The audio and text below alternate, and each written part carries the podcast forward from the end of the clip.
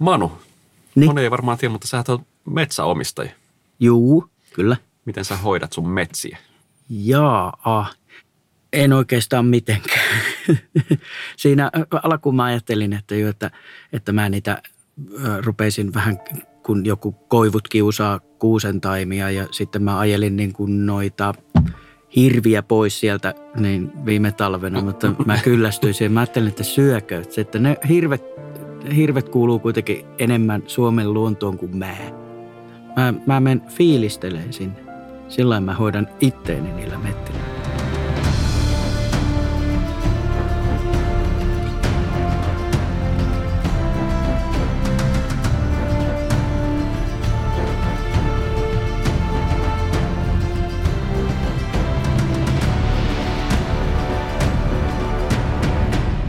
Hei No niin. Jaakko, kun mä oon yleensä aina näissä suuna ja päänä, niin voiko sä nyt alustaa vähän, että, että missä me ollaan ja mitä me tehdään? Kiitos tästä kunniasta. Ihan Ole mielelläni. hyvä. Kyllä kestää, kyllä kestää. Meillä on tänään Jenni Räinä täällä, joka on johdattanut meidät Sanginjoelle. Ja Jennihän on mukana tällaisessa työryhmässä, joka on kirjoittanut Metsä meidän jälkeemme kirjan, johon kuuluu Jennin lisäksi Anssi Jokiranta, Pekka Juntti ja Anna Ruohonen, menikö oikein? Aivan oikein, kyllä. Ja tähän sai nyt juurikin Tieto Finlandia palkinnon, eli onneksi olkoon. Onneksi olkoon. Kiitoksia, kiitoksia. Voit, voitko kertoa tässä Sanginjoesta, miksi me ollaan täällä? No meillä on täällä sen takia, että mulla on kaksi pientä lasta ja sitten hieman tämmöinen retkeily ja matkustus on jäänyt vähemmälle viime vuosina. Niin sitten on ollut pakko löytää läheltä omaa kotipaikkaa tämmöisiä kivoja, kivoja metsiä. Ja tämä Sanginjoki nyt on niin lähin tämmöinen aarnimainen metsä, mitä mun nykyisen asunpaikan vieressä on, niin sitten, sitten ollaan käyty täällä lasten kanssa ja itseksenkin ja sitten nyt mä oon oikeastaan aika ihastunut tähän. Mä itse alun perin lähtöisin joen varrelta, maaseudulta, niin, niin sitten tämä solina, mikä tässäkin asuntoauton ulkopuolella kuuluu, niin se on mulle hyvin kotoinen ääni. Minkälainen on teidän mielestä semmoinen niin oikea metsä? Tuli pikkusen helppo kysymys, mutta että Mm. Nyt tässä on, tässä on monennäköisen näkökulma esimerkiksi siihen, että monen riittää, että siinä on, kasvaa se mettä puuta. Mm. Ja, ja itsekin pitää myöntää, että on vähän sellainen myöhäisherännyt tässä suhteessa, että tota, vaikka on tavallaan tiedostanut sen, sen tota, tai myöhäisherännyt, puhutaan 20 vuodesta, mutta, Mut, mutta tota, muistan hyvin sen ajan, kun oli ihan tyytyväinen siihen, että oli tällaisia puisto, puistomettiä kaupungin lähellä ja sitten, sitten tota, just nämä niin kuin talousmetsät, jossa on jonkun verran varttunutta puuta, mutta sitä kun on päässyt kiertämään enemmän ja oikeasti näkeen sitä luonnontilaisia alueita, niin tullut aika lailla selväksi se jyrkkä ero sen, sen niin kuin luonnontilaisen elinympäristön, tällaisen taikametsän ja, ja tota, tämän nykyisen, nykyisen valtametsän välillä. Mutta toi oikean metsän käsite, niin sehän sinänsä on, sehän on hirveän niin kuin, ähm, ähm, suhteellinen, että mikä on just kenellekin oikea metsää. Mutta sen sijaan niin kuin just se, että jos puhutaan siitä, että, että mikä on luonnontilaista metsää ja, ja että miltä se luonnontilainen metsä tuntuu, niin että, saahan sitä pitää oikeana metsänä ihan mitä kukainenkin haluaa. Joo, tässä muistan itse kun mukulana olin, niin eihän sitä tullut tietystikään, kun se elinpiiri oli varsin pieni, missä sitä oli, niin kyllä ne pikkumettät, niin mitä siinä ympärillä oli, vaikka ne oli täysin talousmettiä, niin nehän tuntui metsältä. Mm-hmm. Eikä vasta sen jälkeen on niin oikeita metsiä edes nähnyt, siis tar- heittomerkeissä tarkoitan näillä oikeita metsiä ja luonnontilaisia. Ja, Mm. ja kyllä niin kuin semmoiset parhaimmat mun metsät, mitä mä oon niin kuin ikinään nähnyt, niin vaikka ne on kovin vanhoja ehkä tuolla Ulvinsalon luonnonpuistossa on, mutta siellä kun kävelin, niin tot, se rahkasammaltakin kun katsoin, siellä ei ollut, ei siellä kerta kaikkiaan ei mitään ihmisen jälki. Mm. Se oli hu, hieno kävellä siellä, että niin, tota, ei mitään, että sä itse vaan kävelet tästä. Mä olin siis tutkimusta tekemässä siellä. Mutta sitten me oltiin Jaakon kanssa, oltiin, missä me oltiin? Nyt siis Savukoskella. Ei kun, ei kun, Vai? ei kun siellä, siellä, siellä Kuhmossa kanssa, mutta mikä se oli, oli se salo? Elimyssalo. Elimyssalo, joo, niin siellä oli vähän samantyyppistä mettää, ja, mutta sitten jossain kelossa oli kirveellä hakattu lo, lovet siihen. Ja... Meni heti fiilikset. Niin on, Ai ihmisen koskemaa. Joo, joo, joo. Ja sitten, sitten löytyi niin, ne kaasunaamari. venäläinen kaasunaamari löytyi sieltä. No niin. Mm. Mutta siis mä luen itse asiassa tällä hetkellä on vasta puolessa välissä menossa semmoista Riikka Kaihovaaran kirjaa nimeltään Villi-ihminen, joka just pohtii tä- tätä, niin kuin, että kun ihminen irrottaa itsensä luonnosta, että, että ajatellaan, että, että, että metsä menee heti pilalle, että jos siellä on jotain ihmisen koskevaa. Mutta sitten hän, hänen niin ajatuksensa on se, että ihminen on osa luontoa, eli se mitä ihminen on tehnyt luonnossa, niin on niin kuin, niin kuin. No joo, tavallaan näinhän se on, että ihminen mm. on älykkyydellään pystynyt näitä pohjoisia alueita valtaamaan, mutta jos oltaisiin samassa, samassa ö, niin kuin lähtökohdissa muiden elukoiden kanssa, niin meidän pitäisi mennä nakkisilteen täällä talvella. noin, että, niin, niin, niin, sitten me oltaisiin niin kuin on erittäin älykäs peto. Että niin, niin. Mulla on siis, mä oon lapsesta lähtien liikkunut hevosten kanssa metsissä paljon. Okei. Okay, okay. Ja sitten sit tosissaan, kun mä Pohjois-Pohjanmaalla on lapsuuteni ja nuoruuteni liikkunut metsissä, niin siihen just niin liittyy hirveän vahvasti tuo jostain etäältä leijuva suopursun tuoksu Mm. Ja sitten ehkä joku semmoisia niin parhaita metsätuoksuja on se, kun on ollut oikein helteinen päivä ja sitten jotenkin pusertaa siitä semmoisen niin vähän semmoisen, mä en osaa niin kuvailla saattaa, sitä tuoksua. päätä särkeä jopa. Joo, se on semmoinen aikamoinen tuoksusinfonia, mikä sitten sieltä lähtee liikkeelle. Tota, heti tar- tarvii kysyä se, kun hevos, mä oon kuullut, että kun hevosella menee metsässä, että että eläimet esimerkiksi ei niin kuin ajattele sitä hevosta mitenkään, että, että nyt siinä on ihminen mukana. Onko sä päässyt tämmöisiin tilanteisiin, että olet päässyt kauhean lähelle jotain hirviä tai jotain Kerran meinannut silloin, kun mulla on ollut poni lapsena, niin mä siis kiitolaukkasin semmoista pientä tietä pitkin ja hirvi tuli sillä että meillä oli hirvikolari.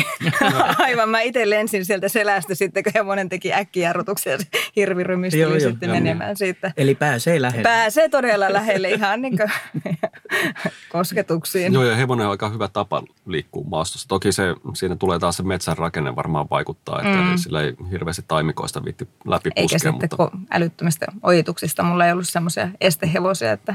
Aivan joo. Tällaisessa käsitellyssä mettässä voi törmätä tällaisiin huonoihin kokemuksiin, niin myöskin karkottaa sitä ihmisiä sieltä. Että mä olin vielä junnuhaukuissa alle 18-vuotiaille koiraohjaajille yhdelle tuomarina ja puskettiin tämän 13-vuotiaan kaverin kanssa läpi sellaisesta sellaisesta taimikosta ja hirvikärpäsiä satelin niskaa ja oli vielä samoin niin kuin melko lämmin se keli siinä iltapäivästä ja, ja tota, kattelin sitä kaveria, että kyllä varmaan niin kuin pleikkari taas maistuu, että ei tarvitse tänne, tänne tulla. Ei tarvitse niin, houkutella pelikoneen äärelle tämän jälkeen. että että tota, se on niin kieltämättä just noilla omillakin kankailla, missä kävelee ja, ja tota, tulee just sellainen aukko, missä näet, että on valtavia niin kuin jäkälöityneitä kantoja ja sitten siitä heti alkaa semmoinen ojitettu räme, mikä, missä on valtaojia, joista ei niin kuin pääse yli kunnolla ja sitten he, korkea heinä kasvaa vielä, vielä siinä. Tiedetään, että tästä nyt on pakko mennä läpi tonne ja sitten mielellään vielä sellainen, että se on niin kuin jonkun verran taimikkoa, jota on harvennettu, että on sellaisia teräviä keppejä siellä tota, törröttelee, niin ei sitä oikeastaan voi ajatella, että muuta kuin, että tämä on niin kuin pilalla tämä maasto, että se on niin, niin epä, epäbiotooppi millekään, että en tiedä mitä siellä... Jäniksi. Jänis. Jänis. No ei niissä oikeastaan, kun ainakin meillä päin, niissä ei juuri kasva sitten lehtipuuta. Että. Mun, mun hirveimmät kokemukset liittyy kylläkin niin kuin mettän hakkaamiseen tai tämmöiseen. Ja se oli semmoinen tapaus, kun yöllä mulle näätä puhelin ilmoitti, kun mä käytän semmoista laitetta, että kertoo, koska näätä on niin kuin loukussa. Luonnollisesti. Ja sitten niin... Se, niin, se on perinteinen menetelmä. Aivan, aivan. Mullakin se, on sellainen. Se, se, silloin kun se näitä lau, niin laukaisee sen raudat, niin sitten se Soittaa he, sulle, että nyt on vähän sen, tiukka paikka täällä. Että nyt, nyt, nyt, nyt, ei kerkeä puhua, nyt on vähän tiukka paikka. niin, ei saa kiir... niin, niin, niin. Totuus on siis se, että, jo, että mulle soitti yöllä näätä. Ja mä ajattelin, että mä menen, on arkipäivä, että mä otan sen ennen kuin mä menen kouluun, niin otan sen, sen kyytiin siitä. Ja sitten niin mä menin sinne, jumalauta, että voi tajuta. Se on moto siinä ja se koko aukeisi, koko se hieno, niin, niin tota, se vanha mettä, missä mulla oli näätäraudat. Kun mä mielikuvissa mä olin hakemassa sieltä näätää pois. Ei kun se oli se moto oli niin kuin ajanut sen saatana mulla. niin Moto oli sun näätäraudoissa. Ne, siis se oli, se oli ajanut sen päältä sillä, ja, ja niin tota, se oli siinä ehtinyt laueta ja sitten soittaa mulle ennen kuin se oli murskaantunut sinne. Mm. Se oli niin, kuin niin tyrmistyttävä se, että, että kun mun, että aa, siellä on näätä raudoissa, di, di, di, di, di. mitä, kaikki vietynyt, kaikki mm. niin kuin, koko aukeen, siis niin kuin hirveä määrä, varmaan 20 hehtaaria, niin, niin aukkoa sen. Okay. Kato, se tapahtuu tosi nopeat nykyään Niin. sehän mua inhottaa tässä nykymetsätaloudessa, kun se on, se on jotenkin semmoista kasvotonta, semmoista, että tulee niin kuin heinäsirkkaparvi, että, että siellä ei kukaan käy ollenkaan sen omistaja ja mitä. Sitten sinne tulee motomettää ja sitten se on niin kuin viikossa sileä ja, ja kaikki niin kuin tuota, jätetään paskat sinne vaan. Niin kuin, siis se, niin kuin, se on Mm. niin kuin jotenkin semmoista silmitöntä ja sit, niin se vielä on laillista. Sitä mä niin kuin ihmettelen. Joo, mun kokemukset liittyy tähän. Joo. Siis jos, jos katsoo ihan niin tämmöisiä vanhoja valokuvia jostain 1900-luvun alkupuolelta niin Etelä-Suomesta, missä on pieni ihminen ja järjetön metsä siinä mm. ympärillä. Että Joo. et, et kyllä se näkee jo siitä, että jo- jotain on jo menetetty. Ja sitten just, just kun lukee esimerkiksi isän kotipaikalta Siitamasta on tehty semmoinen, semmoinen se alueen historiaa käsittelevä kirja, ja sitten siinä kerrotaan, kun semmoinen Jalkajärven Aarni-alue hakattiin sodan jälkeen. Ja tarvittiin useita hevosia vetää yksi tukki sieltä. Ja sitä harmitellaan, että kun se oli se Siitama-asema oli täynnä niitä tukkeja, ja että siitä ei niin kuin jäänyt mitään valokuvaa, että niin, Niin, kukaan niin. ei ollut nähnyt niin, Niin, isoja niin. puita, mikä sitten meni sinne Joo. sotakorvauksiinhan ne meni, että tota, si- sikäli tarpeeseen, mutta tavallaan se, sitten kun se unohtuu, että millaista se on ollut se luonnontilainen metsä, niin se on tavallaan sitten kadonnut myöskin mielistä, että se on, siitä on vähän E- huolissaan. Eihän me semmoisia puita enää nähdä muuta kuin... Ei me tulla meidän eliaikana Niin, täällä. niin. Niin. Ens, ensimmäinen taso on ylipäätänsä se, että sä ymmärrät sen, että mikä on talousmetsää ja mikä on luonnontilaista metsää. Ja mun, mun niin mielikuva on, tai niin käsitys on si, si, se, että suuri osa suomalaisista ei erota näitä kahta asiaa. Että et niin et me ei tiedetä, että milloin meidän ympärillämme on talousmetsää. No sit sä ehkä luet jotain kirjoja ja, ja otat asioista tota, selvää tai jo- jotain kautta sä havahdut siihen, että okei, että tämä on talousmetsää, mahdollisesti ihminen on tämän tähän istuttanut, se on jonnekin aikana tähän kasvanut, luonnontilaisesti metsä olisi erilaista. Sitten sä ajattelet, että no tässä vieressäni on tällainen metsä, mutta jossain muualla kaukana on sellainen jatkuva erämaa, semmoinen loppumaton metsä, että että tämä on nyt tässä mun mökkitontin vieressä, mutta Kainuussa jatkuu metsä ikuisuuteen. Siellä on niin erämaita mennä. Joo, tämä on, tää on hyvä nimittäin. Ja nämä on karuja tähän- kokemuksia itsellekin, kun karttaharjoituksena meet johonkin, niin kuin oltiin just viime syksynä, niin Kemijoen latvoilla, niin Ai kamalaa, Äl- älä kerro, tai siis kerro, mutta se on niin kauhea kokemus.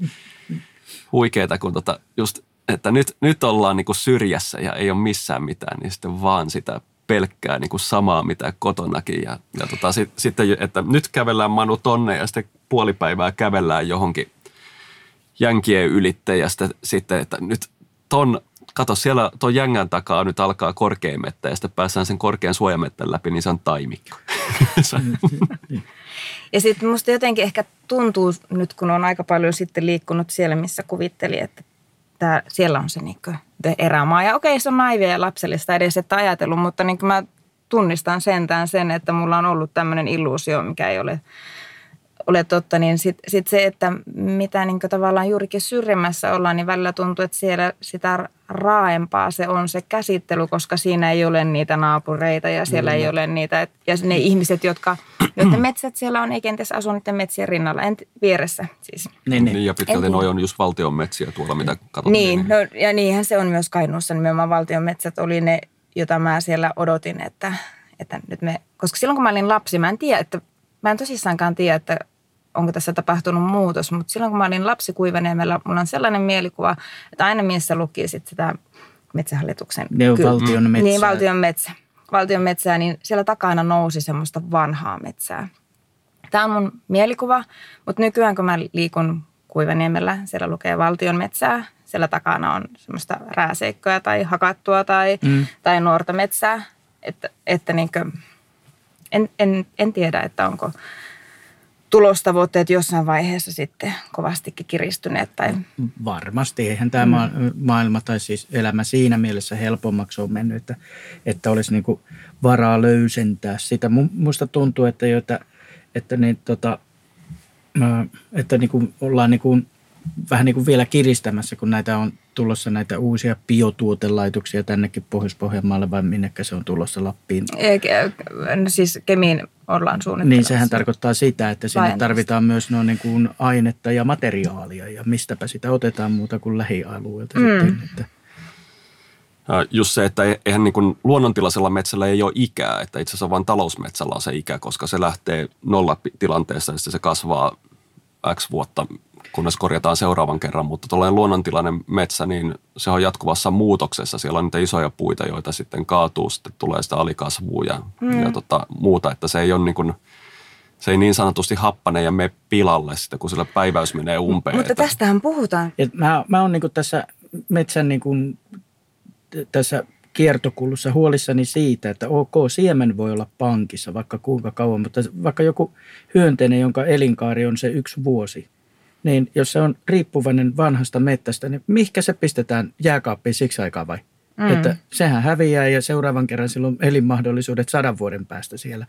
Ja niin, niin tuo, vaikka nyt ketään nyt tietysti tämmöiset koppiaiset ja muut kiinnosta, se oli vähän provo, niin, niin, äh, niin tämmöiset lahopuut ja tuommoiset, niin ok, kyllähän niitä voidaan pikkusen niin kuin jäljitellä sinne, mutta mä oon ymmärtänyt, että, että esimerkiksi tämä korpikolva, pyyttökolvensis, niin se on se on hätää kärsimässä mm. nyky-Suomessa. Niin, te varmaan biologeina osaatte paremmin tämän ajatella, mutta just tämä, että että että sitten vaikka meillä on näitä sirpaleita vanhoja metsiä, niin sitten se, että niin nämä lajit pääsisivät siirtymään nimenomaan, nimenomaan seuraavaan se. paikkaan, niin kun siinä välissä tulee sitten se nuori metsä, jonka yli ne ei osaa mennä, tai taimikko tai hauk- hakkuaukko. Tai joo, joo, kyllä tämä on suuri ongelma. Mitä se pienemmäksi se menee ne sirpaleet, niin ö, tiettyyn pisteeseen saakka sen jälkeen se lajikato on niin kuin dramaattinen siellä. Että niin kuin. Ei, ei tarvitse itse asiassa ajatella pelkästään lahopuun lajeja. Niissä on paljon sellaisia epäkarismaattisia otuksia, mikä ei kieltämättä ihmisiä valitettavasti kiinnosta kauheasti, vaikka niitä on iso, iso määrä uhalasista lajeista, mutta jos ajattelee näitä perus ihan meidän omia tavallisia metsälajeja, jotka kuuluu tänne niin kuin taikametsävyöhykkeeseen. Tietysti itse lähellä on kanalinnut. Kanalintujahan on aika lailla perinteisellä tavalla metsästetty ympäri vuode.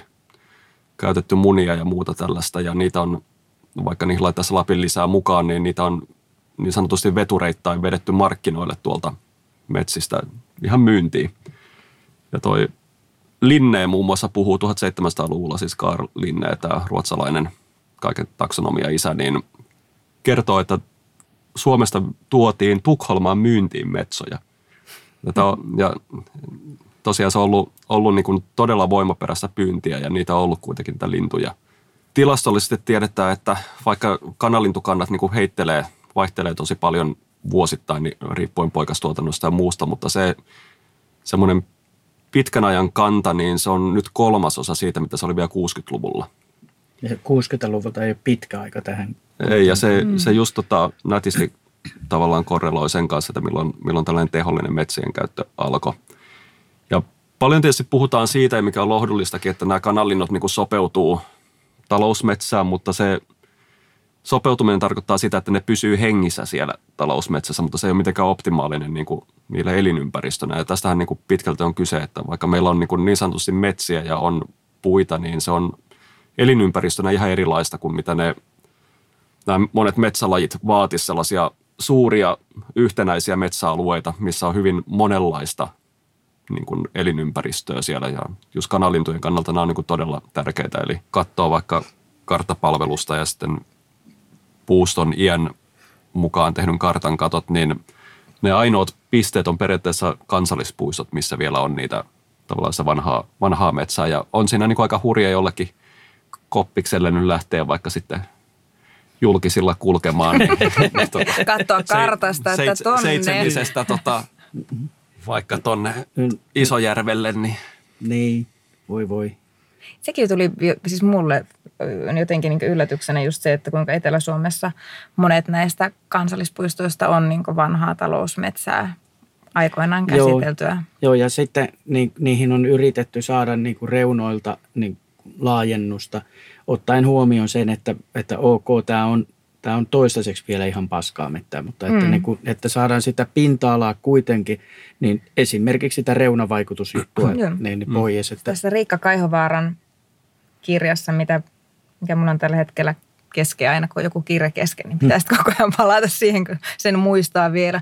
Mutta siinä, siinä pohditaan myös sitä, että, että tu- tuleeko meistä tällaisia, niin kuin, että meillä on näitä reservaat, me, luontoreservaatteja, mm. sitten me mennään retkeilemään sinne niin kuin meidän, meille retkeilyyn rakennettuun metsään, että löytyykö meille retkeiltävää luontoa niin kuin niiden ulkopuolelta on ehkä se kysymys, mitä se Kaihovaara vähän siinä pyörittelee. Joo, niin kuin joskus 15 vuotta sitten, ää, kun kaveri kävi Saksassa, niin siellä oli jännä, kun oli, että, että metsä aukeaa silloin ja tällöin ja metsä suljetaan.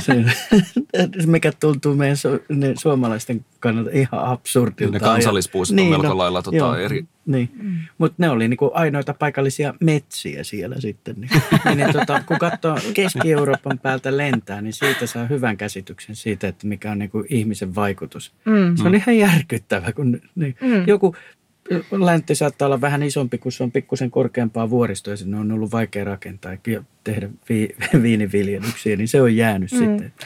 Sinne se luonto pakenee, että Mm. mm. kun sitten Suomea kun katsoo, niin kyllä täällä niin kuin ainakin sitä metsäpeitettä on kyllä huomattavasti. Ja sitten vielä se, meillä on se hyvä piirre, että toi Venäjä ainakin toistaiseksi, se on niin iso ja niin harvaan asuttu, että siellä niin kuin tämmöinen, niin se toimii meille jonkinlaisena lähteenä sitten, että vaikka... Sisäheittäjänä Niin, siis silleen, että, jo, että, lajeille. että ne, ei, ne lajisto ei kauhean kauaksi pääse karkuun, vaikka me yritettäisiin ne kuinka nuijia täällä näin niin hengiltä, että jos me kasvatetaan siis uutta, mä en puhu meidän elineestä, Mm. mm.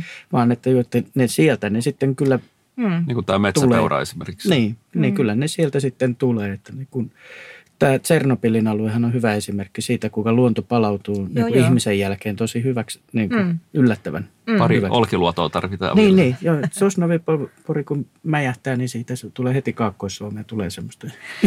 Mutta just, etkö on, on tota, niin, ja semmoista hy, hyviä visioita tällaista erilaista posthumanismin luonnonsuojelua, mutta, mutta tota noin, Niin. niin siis mähän on asunut, tota, siis mä oon pienviljelijän tytär. Ja joskus mä oon miettinyt sitä, että kun puhuttiin tästä, että kuinka metsäteollisuus on tuonut meille vaurauden, että mun isä siis, joka on 84-vuotias, 85, mä oon tämmöinen iltatähti, niin, niin tota, hän on seisonut semmoisen kuivajoen varrella, joka poreilee siinä niin kirkkaana, että siitä voinut keittää kahvit halutessaan, mutta niin elänyt semmoisessa aivan niin nykymittakaavassa köyhissä olosuhteissa, kuten silloin on ollut erittäin vaatimatonta. Kaikki on hyödynnetty viimeisen pisteeseen saakka. Mä hänen tyttärenään seison sitten nyt sen saman virran äärellä, joka semmoisena humuspitoisena mm. kiehuu siinä. Ja, ja niin kuin nyt vasta on niin kuin viime vuosina ehkä tajunnut sen, että tämä ei ole mikään tämmöinen luontainen humuspitoinen joki, mitä Pohjois-Pohjanmaalla on, vaan tässä on tapahtunut tämä vaurastumisen tekemä muutos. Ja siis mun isä on aikoinaan sen lisäksi, että hänellä on ollut tämä maitokarja ja sitten maat siinä ympärillä, niin saanut lisää tiliä siitä, että on lapiopelillä kaivannut metsäojia siellä Kairaan niin järjettömiä mittoja. Tehnyt töitä niin paljon, että saanut sydärin sitten 50-vuotiaana. Et, et kun me keskustellaan metsästä ja siitä, millainen tila Suomen metsillä tällä hetkellä on, niin me ei tavallaan syyllistetä, ei, ideana ei ole niin syyllistää yksittäisiä metsänomistajia tai ihmisiä, jotka on tehnyt metsissä joskus jotain, mikä on myöhemmin todettu, että se ei olekaan ollut hyvä juttu. Mm. Niitä on varmaan kaikilla itse asiassa suussa Niin, keskimäärin. niin vaan niin kuin, ideana on nimenomaan niin pysähtyä nyt tässä tilanteessa, miettiä, että mitä me voitaisiin tehdä paremmin meidän metsissä. Joo, se, kyllähän niinku, se totuushan on, että kun tuolla menee noissa mettäautoteillä ja katselee näitä metsän käsittelyä, niin kyllähän siinä niinku on yritetty. Niin Siellä on semmoisia hienoja ekologisia töppäreitä, tupsuja jätetty, missä on niin kuin yksi kelo ja sitten on viisi kuusta, joista kaksi on kaatunut tuulessa. Ja ne, kyllä ne niin pikkusen on yritystä ollut On, siinä. on, ja siis- että, ja- ja- mutta se on vaan niin kuin ihan lapsen kengissä, että kun ymmärrettäisiin se ekologia siinä, että, että kuinka isoja näiden länttien sitten pitäisi olla, ettei tuulet esimerkiksi kaada, mutta Mm. kun se, että jos jätät sinne yhden puun, niin se on aina sen vai en mä tiedä paljonko yhdestä puusta en. saadakaan, mutta se, että että jätetään niitä mahdollisimman vähän, mutta sen verran, että lain kirjain toteutuu. Että sitten mä oon ennenkin käyttänyt tätä vertausta tähän niin kuin jääkiekkojoukkueeseen, että, jo, että kun Tapparahan on tämmöinen farmijoukkue NHL, niin kuin kaikki suomalaiset liikajoukkueet, että aina kun saa juuri sen, niin kuin, että nyt on hyvä joukkue, eikö sieltä myydä kato äijä pois. Se on sama mettässä. Nyt kun, nyt kun on, löydät jostain, että, että täällä on tosi hieno mettä, eikö se hakata pois? No Niin joo, joo. joo tämä on varmaan se just niin se, mikä on itsellekin silloin lapsuudessa tehnyt sen ensimmäisen särön siihen omaan, niin kuin, että, että miksi tapahtuu näin, että aina kun mä löydän jonkun mahtavan polun, jonkun hienon metsän läpi, niin sitten se metsä katoaa. Just se, niin se paras, omasta mielestä Joo, paras metsä. kyllä. Että sitä on lähtenyt sitten vähän niin ihmettelemään ja Mm. on tullut ihmettelyssä vähän pitemmälle. Millähän ei mene niin hyvin kuin hirvellä ja sitten vaikka valkohäntäpeuralla, jotka on molemmat tällaisia, niin kuin, jotka tykkää rymytä siellä taimikossa. Ja nä- näiden suhteenhan tilanne on ihan optimaalinen. Että se on surkuhupa saa itsestä, että meillä on vaikka Pohjois-Amerikassa tuotu valkohäntäpeura, jolle meidän nykyiset elinympäristöt on ihan verrattoman hyviä. Se pärjää tosi hyvin. Ja sitten meillä on se alkuperäinen metsäpeura, eli Suomen peura, joka on niin kuin, sinnittelee jossain Kuhmossa Ulvinsalossa. Sä kuulostat tämmöistä eläinnationalistilta nyt tässä. No joo, kyllähän Mutta tämähän on, äh, valkohäntäpeura on erinomainen elintarvike vai mitä on se, se, on, se on erinomainen siinä ja esimerkiksi Vesilahden luontoa kun ajattelee, niin se on ihan kiinteä osa sitä, että jos me ollaan monta kertaa mettästäjäkaverien kanssa mietitty, että jos täällä ei olisi valkohäntäpeura, miten täällä olisi? Mm. Joku hassu pyy on siellä täällä ja sitten on pari jänistä ja nekin ne hätää kärsimässä ilmastonmuutoksen takia. Teidänkin pitäisi siirtyä pelaan pleikkaa sitten. niin, kuin varmaan sitten. Joo. Mutta nyt eh, meidän kuul- kuulijoissa on tietysti huomattava määrä näitä, näitä, näitä metsänomistajia, mutta nyt ei saa suuttua. Että, ne, että mä oon kyllä sitä mieltä, että, että metsänomistajat on, ne kun vinkuu aina, että joita on hirviä liikaa. No niin ihan oikeasti, niin älkää hakakko niitä mettiä, että tulee taimikoita. Että se tulee sen takia, niitä hirviä on liikaa, että kun mettät hakataan. Antaa mettän olla pystyssä, niin ei ole hirviä. Mm. Mutta me just Jaakon kanssa keskusteltiin siitä, että, että aiheuttaako se, että yhä useampi metsänomistaja on kaupunkilainen, niin aiheuttaako sen sitä, että ne ajattelee, että, juu, että siellä on niitä pörrösiä eläimiä, eläimiä ja mukia, mukavia niin ne korpikuusia, että jossa on kannon alla on mörrimöikön kolo, että, että, että, niin, että, että ei sille mitään tehdä. Vai aiheuttaako se sen, että koska ne asuu kaupungissa ja se on jossain kaukana, Mm. että yötä, että yötä sileäksi vaan. Ja, Tämäpä niin, onkin kiinnostava kysymys. Niin. Mitä olen itsekin miettinyt paljon, eikä ei ole, niin tähän ei ole vastausta sanoa, että, että, että onko se just sillain, että sä oot etäällä siitä, sulla ei ole siihen tunnesidettä ja sitten sä luotat johonkin paikalliseen viranomaiseen ja se niin, tekee siellä se, mitä... Niin, sanoo, niin, että nyt kyllä tämä olisi nyt aika hoitaa. aika hoitaa. Vai sitten just, just se, niin että, että sitten suojellaan se mörrimöikön kolo, mutta en, en, en tiedä, että, että varmaan siinä on se molempia. Että varmaan se on, että se, niin se metsän, hiljalleen metsänomistajien, niin tota, metsänomistajatkin muuttuu moni, monimuotoisemmaksi Sitä- joukoksi. Sitä mä juuri tarkoitin, että, että, jo, että ne on ihan eri asia, että ollaanko kau, kaupunkilaisomistaja vai maaseutuomistaja, niin se saattaa vaikuttaa sen metsän käyttöön. Mutta jos ajattelee niin kuin, Mutta sitä, kumpaan suuntaan? niin, niin, sitä just se, se tulee näky, tulevaisuus sen kertoo. Onko näitä mahdollisuus yhdistää niin kuin tavallaan metsäteollisuuden näkökulmaa ja sitten tällaista holistisempaa elinympäristöjen suojelua? Mä en tiedä, nehän puhuu kovasti nyt siitä jatkuvasta kasvatuksesta, että ne, tota, mm. mutta ei se olekaan oikein lähtenyt vielä sillä suurimmassa mittakaavassa. Sehän aiheuttaisi mm. sen, että se itse metsä ei niin kuin katoisi. Kyllä, niin kuin, kyllä. Että se olisi niin kuin peit, peitteisyys pysyisi ja, ja toi, Sitten toi, oli eri ikäistä puuta siinä. niin, ja valotaso, siis se va- valoisuuden tasapaino pysyisi. Koska nyt kun tuommoisesta kuusikosta vedetään mettä pois, niin aurinko polttaa esimerkiksi mustikat, kun ne ei ole tottunut ikinä siihen valomäärään tai tällainen. Niin nehän on heti niin kuin ihan mm. ruskeina. Nythän on ollut paljon, paljon puhetta että, äh, metsi, metsien tota, hiilidioksidin nieluista. Mm. Ja sitten tietysti ajatus on se, että osana päästökauppaa niin joku voi tienata sillä, että hänellä onkin tällainen hiilidioksidin nielu.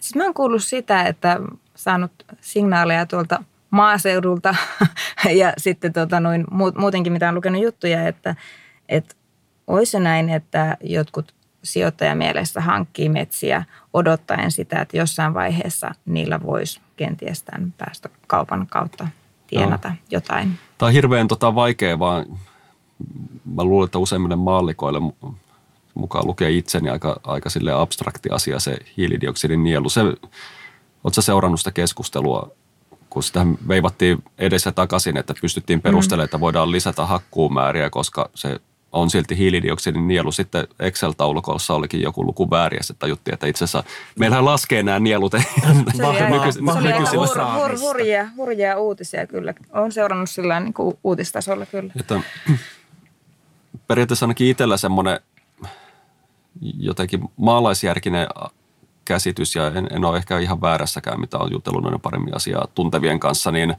se on niin kuin sel, selkeä juttu, että jos sulla on iso järeitä puuta, niin si, siinä nyt on paljon enemmän jo sitoutuneena hiilidioksidia kuin sellaisessa nuoremmassa puustossa, vaikkakin se kasvaisi ja vuosittain sitoisi niin enemmän. Se, mm. et, eli se varast, varastopointti on siinä niin kuin se mm. olennaisempi, ei niinkään se, että nyt joku kasvaa nopeammin, koska se on taimikko. Sä menetät sen varaston, kun sä hakkaat ja sitten sulla menee, että et siihen kasvaa sitten se seuraava, seuraavat te, erittäin tehokkaat nielut, koska puu kasvaa tosi niin voimakkaasti ne ensimmäiset kymmenet vuodet, mutta sitten sulla ei ole enää sitä ja sitten sitäkin vähän ihmetellyt, että se puuttuu tuossa keskustelusta, mutta jos ajattelee, että kun se mettä hakataan, niin niistä enimmäkseen tehdään pahvilaatikoita kiinalaisille tota, noille postimyyntifirmoille. Mm. Ja vaikka se pahvilaatikko nyt kierrätetään, niin ei se montaa kymmentä vuotta tee, kun se on takaisin ilmakehässä.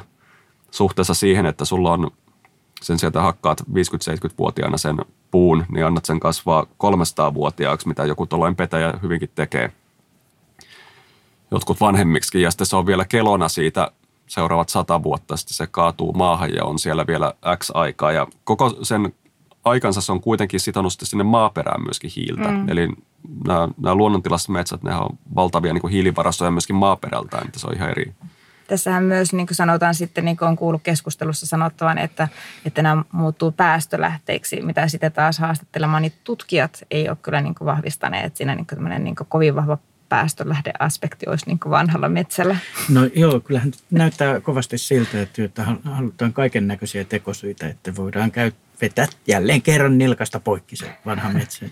Niin se on se päästölähde jotenkin aika mielenkiintoinen, että miten se niin kuin toimisi käytännössä. Että. Joo. Niin, meillä on tässä aina ollut tapana, että vieras kertoo äh, jonkun mieleen painuvan tarinan ja tässä tapauksessa sun kohdalla se ei varmaan ole mikään metsästystarina, mutta että niin, tota, jos kerrot jonkun mieleen painuvan äh, tarinan, mikä liittyy luontoon. Siis ähm, mä olin silloin lapsi me oltiin tota, kun mä muistaisin, jossain vaiheessa kerättiin käpyjä puista. Niin siitä maksettiin jotain. Että... Joo, tämä hoitoyhdistys, niin kuin mm. ne siemenistä Joo, joo. olisikohan se ollut, me oltiin tekemässä koko perheen kanssa metsässä sitä. Sitten meillä oli impari mukana ja tota, mä olin sillä saanut aina ampua silloin tällöin ja mä olin silloin ehkä viisi tai kuusi-vuotias ja sitten isä yhtäkkiä, että Jenni, kato, tuolla puun takana jänis sillä näkyy semmoinen valkoinen mm. jotain. Ja sitten me, tuu tänne, että ammutaan se. Sitten sit, sit me mennään asemiin ja sitten ammutaan sinne ja sitten me hakeen se. Sitten sit siellä on kuollut jänis. Ja tää, tää, tota, mä luulin siis oikeasti, että mä olin ampunut sen jäniksi ja esittelin sitä ylpeänä ja kaikki oli, että mahtavaa, sun ensimmäinen saalis. Ja että kuinka sä osuit niin tarkasti. Ja tästä meni valehtelematta ehkä kuusi, seitsemän, siis niin kuin, että mä olin lähempänä täysikää, kun mulle kävi ilmi se, kun mä tätä muistoa taas muistelin sitä, että kun se oli niin maaginen se, että tähdättiin ammuttiin ja siellä oli se saalis, että isä, että ammuinko mä oikeasti sen jäniksen? no et. että, että, että, että, ja Paavo oli ampunut sen siellä, että se, se, se laitettiin sille su, sinne sua varten piiloon. Että, että, että sitten. Oikein. Mahtava tarina kyllä.